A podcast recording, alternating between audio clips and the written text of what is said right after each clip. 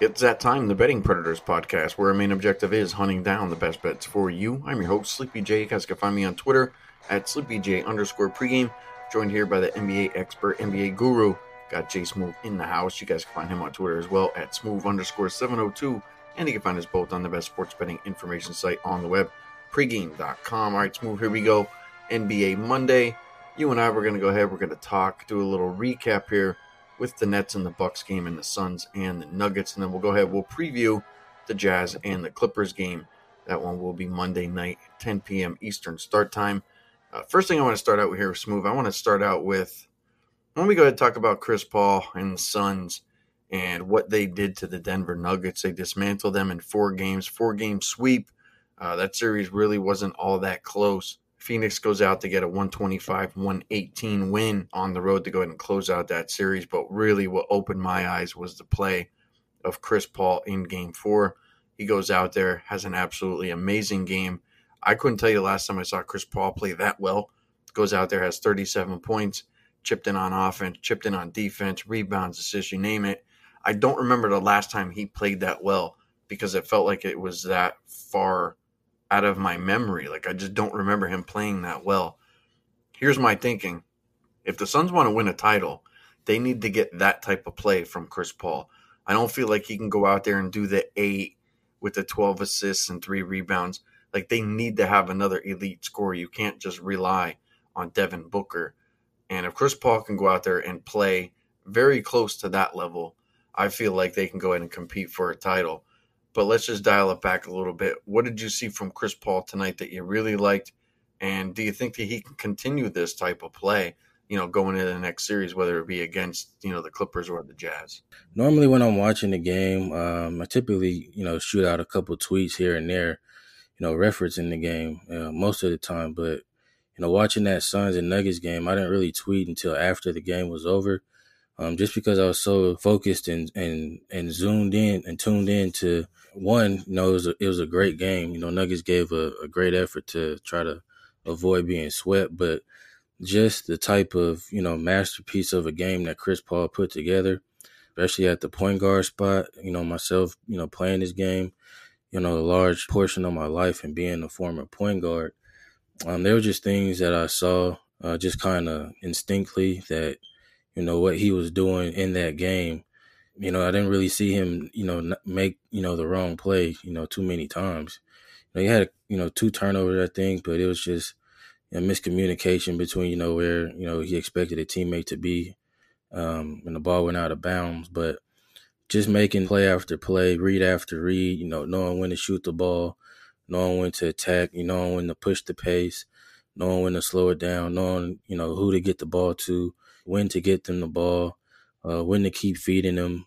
You know, he's just, you know, one of the smartest, if not the smartest players in the league. Uh, Charles Barkley referenced him as one of the best leaders in the league. You know, and tonight, you know, he had a big stat night as well. I think he finished with 37 points. But with Chris Paul, it's not always about stats with him to to measure his impact. And I think that's, you know, one of the biggest reasons why, you know, he didn't finish as high as he did you know, on the MVP list. But you know, when you're talking about impact and value, um, you know, this year and you know throughout his career, I don't really think that there's too many too many more people, you know, at that position to where you know you could rank ahead of him when it comes to to value and impact and not as much of an impact, you know, stat wise in that first round against the Lakers, maybe large more so to do with, you know, being hurt for a good portion of it dealing with his shoulder, but you know he looked really healthy in this matchup, pretty much from game one. And then also you have to, you know, consider, um, you know, the point guard matchup. You know, Jamal Murray being out and going up against, you know, uh, Campazzo, who's, you know, pretty much, you know, out there on on energy and stuff like that. But he just couldn't measure up, and Chris Paul, you know, took advantage of that matchup and that backcourt. You know, him and Devin Booker pretty much all series. And Chris Paul realized he had a chance to knock the Nuggets out uh, with a sweep and get some more rest and, you know, get more healthier, you know, for the Western Conference Finals. You know, he took care of business and he put, you know, one of the best games I've seen in a while, you know, from a point guard. Won a little bit of money, had a player prop on him and ended up taking the, the Suns on a late play. So, uh, that isn't too bad either. No, I actually jumped on your player prop that you ended up uh, sending in today, so that that was really good. So thanks for that one. Do you think that Chris Paul might have actually went into this game and said, "You know what? These dudes ain't beating us. I'm gonna go out there. I'm just gonna play my game today." And yeah, I'm going up against the, you know, league MVP, but I don't feel like I got just due, you know, for what I've done, you know, throughout my entire career. And you could go through and you could look at all the stats for Chris Paul and what he's done for teams. And Smooth and I, we actually covered that on one of our podcasts.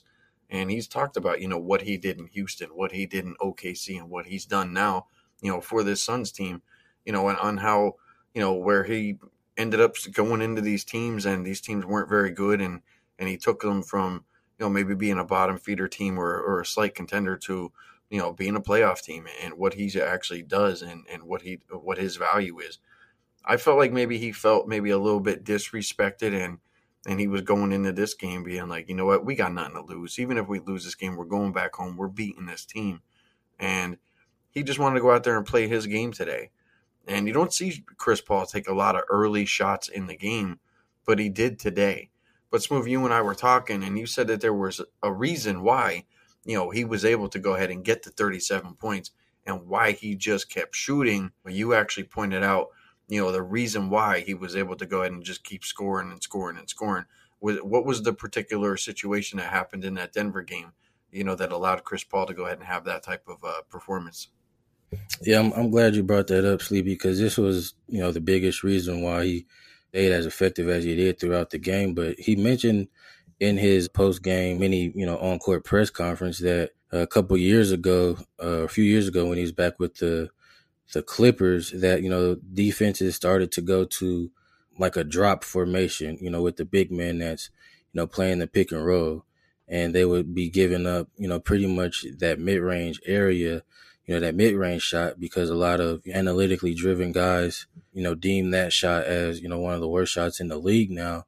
That's why you see a lot of teams, you know, move to taking a lot of three point shots or, you know, trying to get dunks and layups at the rim and just pretty much ignoring the mid range, you know, but you know, for a guy like Chris Paul, who has a great feel for the game and has always been, you know, you know, did a lot of his work, a lot of his damage in that mid range area. You know, he just came out and said that he's just going to perfect that shot and perfect that area of the court.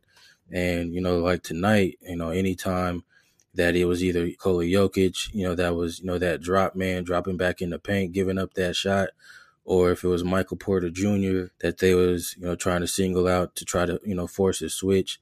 Uh, but Michael Porter Jr. was, you know, fighting like hell to get over that ball screen, not to switch. Well, then that just leaves a lot of room for somebody like Chris Paul and even Devin Booker to do their damage in that mid range area. And you just saw, you know, play after play. I think he might have went 10 or 11 straight shots from that mid range area, just knocking them down one after the other until he finally missed one. But, you know, it just looked like he was out there, you know, at a summer workout practice, you know, taking those shots because there was no pressure on him. And, you know, that's, you know, the strongest part of his game. You know, that's the shot that he was, you know, hunting for and looking for. If the possession came to him taking the shot, and you know, anytime Denver would, you know, try to make a run or or get back into the game, he uh went to that shot and went to that play. And, you know, he ended up with, you know, 37 points. Like you said, that's the most he scored probably in a while. Um, and he was, you know, that was the biggest reason why he was so impactful on the game tonight. So why don't we talk a little bit about Chris Paul and talk about this team potentially moving forward. As I mentioned, they're going to have to play either the Clippers or the Jazz. But if Chris Paul could continue to play, and I'm not saying he has to go out there and have 37 points move every night. Like that doesn't have to happen. That's not going to happen. We know that that, that, that that's not going to happen. But let's just say he can go ahead and, and and do what he did tonight, scoring. Does this team make it to the finals? You know, could they potentially win a title? You know, with this one-two combo of Booker, Paul, you know, getting what they need and and and being able to figure out, you know, offensively, you know, how they can expose teams and get Chris Paul into that particular situation as much as possible. And then really just rely on their defense because their defense has been something that's just uh, I think it's really underrated and it just hasn't been talked about enough on, on why this team is actually here right now. So with that said, if Chris Paul can go ahead and continue the you know this type of scoring, is that what it's going to take for you know Phoenix to go ahead and get get themselves to the final? Um, I think they have a great uh, a great shot to. I think it also has to do a little bit on you know matchups of who they're going to see in the Western Conference Finals. Um, you know, if it happens to be the Clippers, you know they since they entered uh, Batum into the starting lineup, you know they do have you know the ability to switch one through five, and then they do have you know two guys on the on the perimeter in Kawhi Leonard and, and, and Paul George that could kind of you know uh, you know bother you know Chris Paul if he gets to that area of the court. So it could be a little bit challenging, you know, there for him to be as effective, you know, in uh, as he was in this series if they happen to meet up against the Clippers. But maybe against a team like Utah, um, that they depend a lot on Rudy Gobert, like anchoring the paint, um, anchoring the, the middle of that defense. I think he would play a, lot of the similar, you know, drop style of coverage that uh, you know, Nikola Jokic, you know, was playing, you know, this series against them and you know they could also you know hunt out somebody like a like a Bogdanovich or even a Jordan Clarkson that's you know not as good you know defensively. Um, so I think that if they were to match up against maybe a, a Utah, that you can kind of you know see Chris Paul and even Devin Booker having that same type of impact and same type of value. You know, getting those shots uh, that they got in this series. You know, if they happen against happen to meet up uh, against Utah, in the Western Conference Finals. So I think it has to do a little bit a combination of a, a few different things, but you know, Phoenix are playing in a really great rhythm. You know, like you mentioned, they have the best defense. You know, in the playoffs. You know, they're one of the better, you know, half court offenses in the league. You know, we talk we're talking a lot about Chris Paul right now, but you know, Devin Booker, you know, his first time in the playoffs, he's also putting on a big show. You know, his second game closing now he went for 34. His first game, you know, back against the Lakers, he went for 47. And then you got guys like Mikal Bridges and Cam Johnson and Jae Crowder all knocking down shots, and you know DeAndre Ayton, he's taking advantage of his opportunities too. So this team just playing really well at you know really well at the right time. Um, could be a little bit you know uh, rusty, you know for at least for the, the first game of the Western Conference Finals because they're going to have a lot of time you know uh, to to rest right now with their series being wrapped up and the Clippers uh, Jazz series, you know, more than likely going six, maybe seven games. So, but yeah, they're you know they're they're playing really well right now. So I give them a shot too. Yeah, I think Phoenix probably would rather see they'd rather see the Jazz. I feel like the the Clipper the Clippers matchup would be more of a chess matchup where you know you're really going to have to make a lot of a lot of adjustments in that particular series where you know the Jazz if they're just counting on shooters to go ahead and shoot themselves to a title, um, they're just gonna have to be red hot for an entire series, and I just don't think that that'll happen against the Suns. You know, with that defense and the leadership of Chris Paul. Uh, pretty good talk on that one. Great game from Chris Paul tonight. As I mentioned, Phoenix they close out that series, uh, series sweep for nothing. Let's go ahead and talk a little bit about the Nets and the Bucks. Big news coming out of that game today. Uh, Kyrie Irving sprains ankle. He's going to be out. I'm going to say smooth that he probably doesn't return for this particular series. And I, I, I right now, I, I, I don't know how you can like the Nets unless James Harden finds himself on the floor and healthy and able to go ahead and do things that James Harden normally does. Right now, with his hamstring, I mean, he's missed what now four games, and they're saying it's kind of up in the air. You know, if he's going to come in and play game five or game six. And as of right now, it's like, you know, the reports that are coming out, you know, he's doing on court drills, this, that, and the other. Obviously, you know, they're, they're taking him with, uh, you know, caution, but they don't have time. I mean, they, they have, they have to win games right now. And my gut feeling, I don't know if you agree with me on this one, is that if Brooklyn feels that they need to win this next game in order to get through this series, they're going to go ahead and they're going to put Harden out there.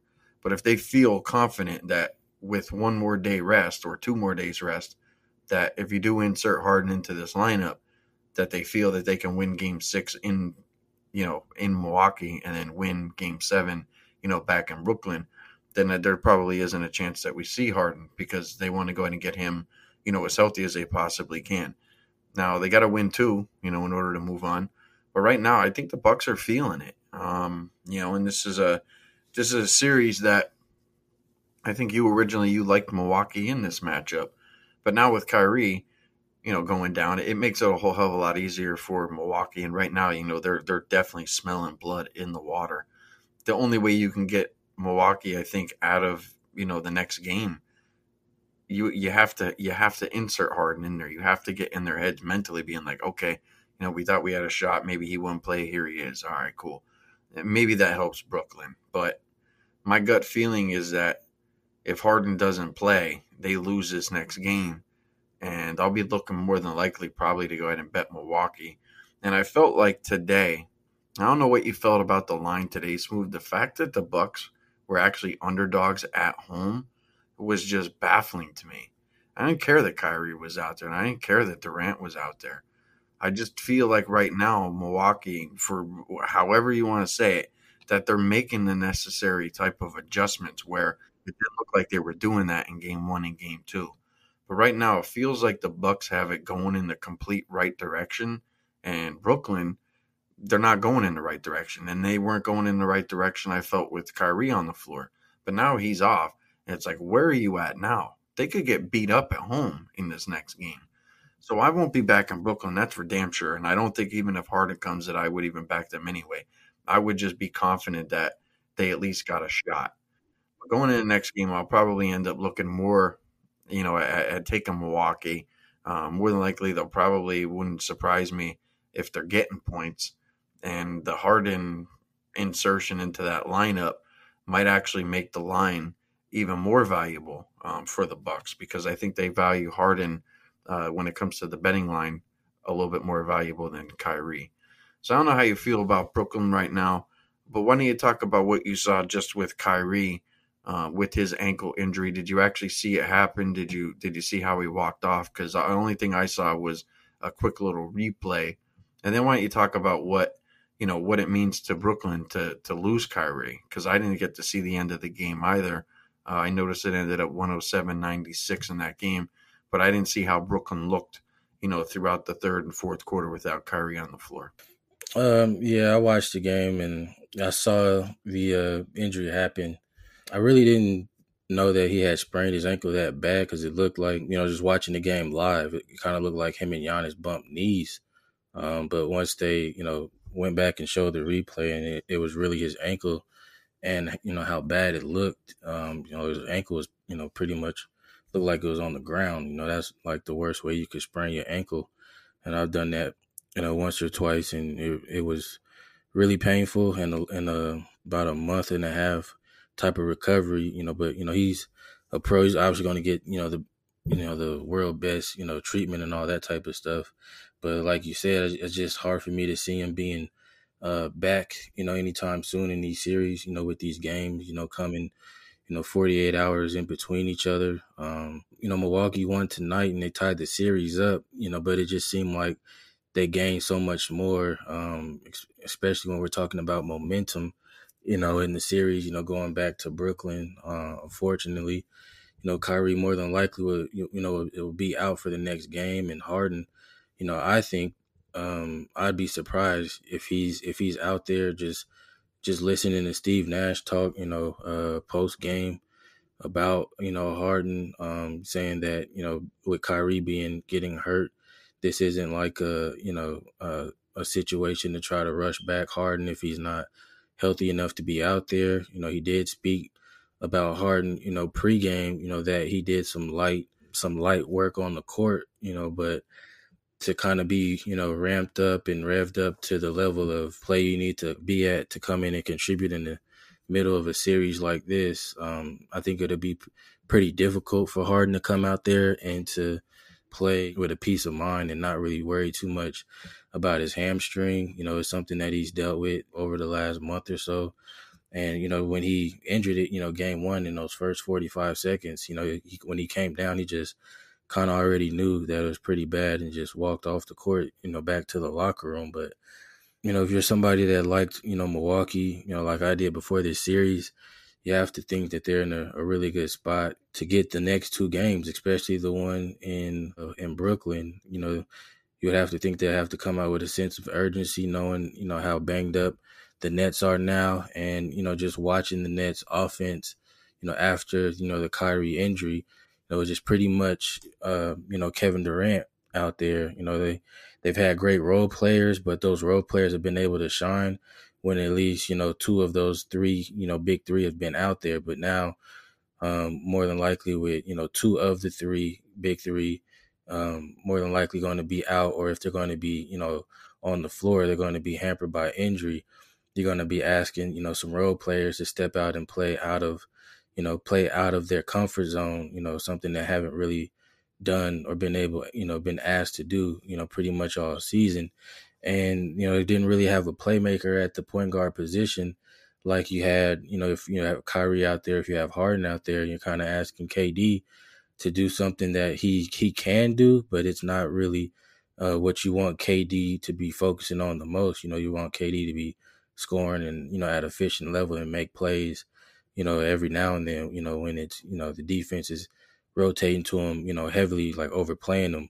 Um, but you know, just watching him when he was out there, uh, you got a you know a pit bull like PJ Tucker harassing them all game, and they didn't really you know call as many fouls on Tucker as they did you know uh, this game as they did in, in game three.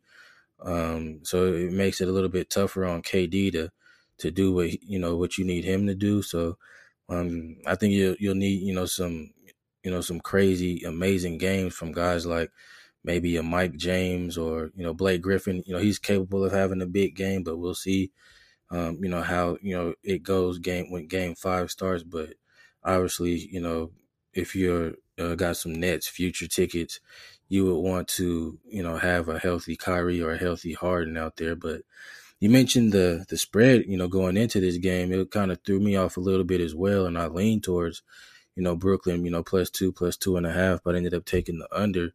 Um, you know, but you know, game four, you know, they was a two or three point favorite, and this opened up as you know Brooklyn as a you know one or one and a half, and ended up closer to a two or two and a half point favorite. Um, so I think it was a little bit over overreaction to the poor offense, you know, from Milwaukee. Um, and you know they had a lot better balance and a lot better performance you know, this game, and they was able to get a comfortable 10, di- uh, 10 a double digit you know, win. Um, so I think they ride that momentum in uh, to their next game and possibly for the series. I think you make a really good point with Milwaukee. That was the reason why that line was what it was, is because a lot of the negative that's been going on with Milwaukee has been the fact that, you know, their offense hasn't gotten going. Well, they kind of got it going, you know, in game four and they haven't played their best game yet. I don't think they've played even close to their best game. And if they're going to play their best game, more than likely, it's either going to come in game five or game six. And that's why I think you need to have Harden out there because, you know, when you look at the Nets right now without Kyrie or even with Harden on the floor, I could just see them getting into a situation where, look, your season's in jeopardy. You know, your, your backs are up against the wall.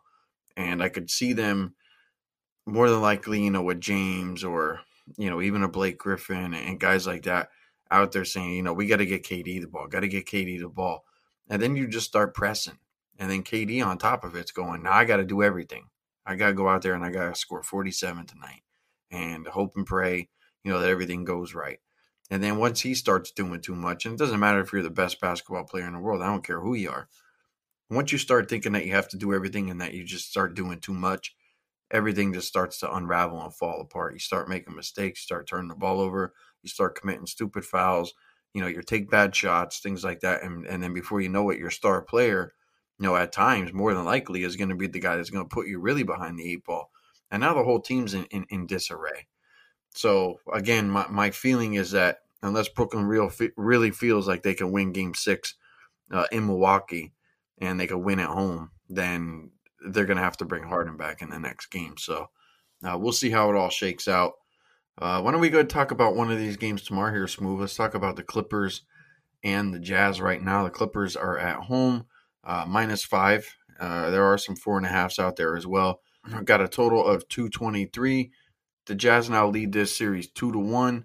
Jazz knocking down both games at home. Clippers coming back here, playing a really good basketball game in game three, getting the win there at home.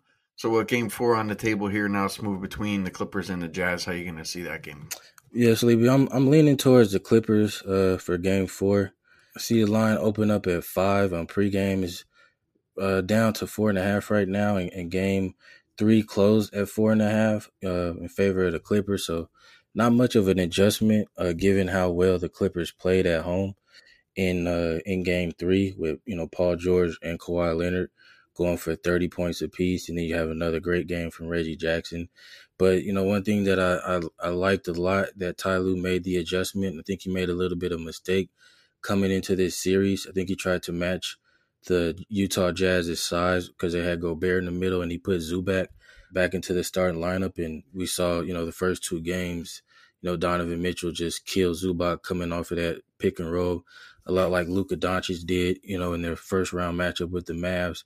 But you know, Donovan Mitchell's a little bit more explosive athlete and a, and a better uh, three point shooter. So game three, you know, Ty Lue went back to you know Batum into the starting lineup, and they also made another adjustment to where you know they're gonna they blitzed and, and trapped you know Donovan Mitchell early and didn't give him as many you know one on one ISO looks as they did in the first two games. And you know Mitchell, he's a great player. I think he's proven that he's you know not just an all star anymore, but he's a superstar.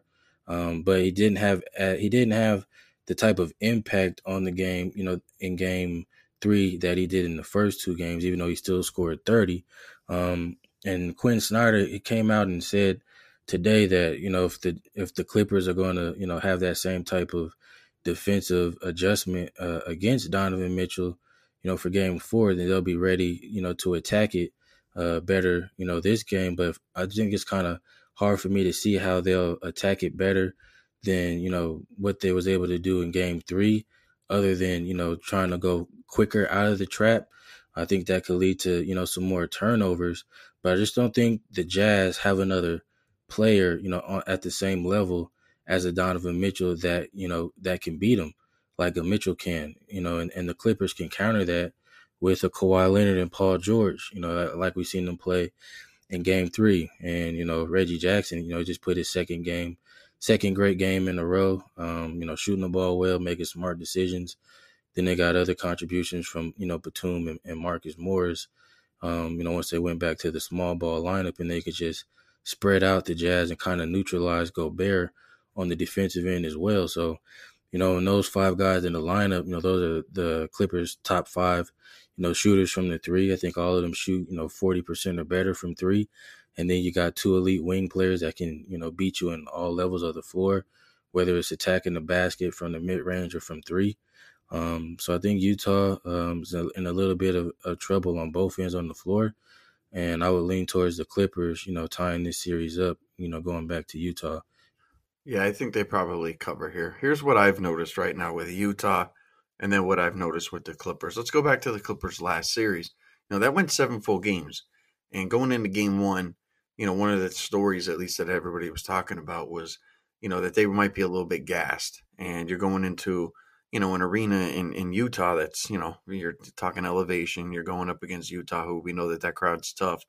That, that maybe it was just like one of those things where, yeah, they were going to lose that game. But then they slowly made some adjustments. But this is what I feel going into this now is that the Clippers are making the right adjustments right now, putting that Dallas series behind them and all the adjustments and things like that. But now they're playing like it just seems like they're playing good basketball together. And like you mentioned, guys like Reggie Jackson and Morris and and taking Zubac out and putting Batum in. And those guys are they're not trying to do too much. They're going, you know, here, here's what I can do and I could do this and I could do this consistently and I can make not make mistakes to set and the other. But it seems like right now Utah's scrambling. And you were talking about, you know, there, there's no other scorer out there. I don't think they need another scorer right now. They need Mike Conley out there to start running the offense because this offense isn't running very efficiently at all. With Clarkson out there and Mitchell out there and Bogdanovich, it's like, well, now you got three guys that all they want to do is just shoot.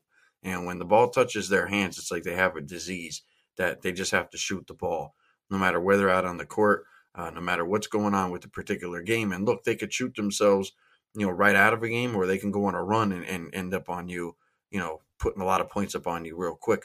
But I feel like they need to have Conley out there to kind of just calm things down. And and he could score all by himself, but they need some type of leadership right now. They seem really scattered. They seem like they're going in the complete wrong direction like they they're they're starting to lose their identity of of who they are and what they've been. So I don't know how you feel about Conley not being there, but I feel like he's the biggest problem right now for Utah. And if they can get him back, then this series gets interesting again. But he's not going to play in the next game. So I don't know what the Jazz are going to do going here, you know, in this particular game on the road against a team who, you know, let's face it, with the Clippers, they got it going right now. And if PG's rolling and Kawhi's rolling, good luck. So I don't know how you feel about Conley, but I feel like he's the biggest problem right now for the Jazz. With Conley being out there, definitely missing him because a lot like you know what Chris Paul does for the Phoenix Suns, Conley does that for Utah in a sense, and he uh you know makes the game not only easier for Mitchell but a lot of those other role players he makes the game easy for as well. You know, reading up a little bit on Conley's situation, you know, right now is listed as you know a game time decision, uh, questionable, and they've even gone as far as I've I've seen that um, you know if he does play you know, he could be on a minutes restriction. So that just kind of tells me that, you know, he's not going to be 100%, you know, throughout this series. And trying to put him on a minutes restriction, I don't think you could beat a team like the Clippers on the road with playing a guy like Conley on a minutes restriction.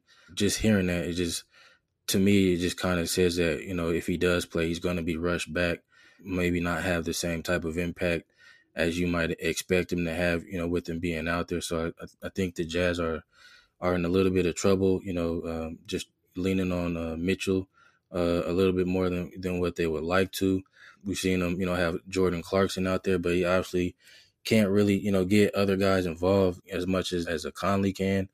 And you know, he could be neutralized a little bit. You know, seeing him going five for sixteen. Uh, for 19 points um, the last game. So unfortunate situation for him and the Jazz, but I just don't think you can beat a team like the Clippers as well as they've played you know, last game, especially in their building, you know, with all the motivation on their side, you know, to, to tie this back up, um, trying to trying to play Conley on a minutes restriction. I just don't see how that'll work out for them. Yeah, I think they're going to have to bring him back in the next game in order for them to have a shot. Because if he's out for this series, then they're not probably going to win. My gut feeling would be the next two games. I don't think Clarkson is is the answer. I think more than likely that they got to keep him, you know, coming off of the bench, and they got to figure out somebody to to go ahead and really try to run that offense. I know Donovan, you know, he can do that, but you know, it's one of the things you always talk about, Smoove, is that you know you need to have somebody setting him up instead of you know him trying to set himself up. Um, that that things just run a whole hell of a lot smoother, opens up a lot of the offense. So. Uh, I don't necessarily know how that series is going to shake out, but I do like the Clippers with you uh, tomorrow. So I'll go ahead. We'll give that one out. Smoove and I, we're going to go ahead and play the Clippers. Uh, that'll be our free pick for today, uh, minus the five. Or if you guys can find four and a halfs out there, uh, make sure you guys go ahead and play that. But that'll wrap up the pod. Good stuff there. Smoove, good talk.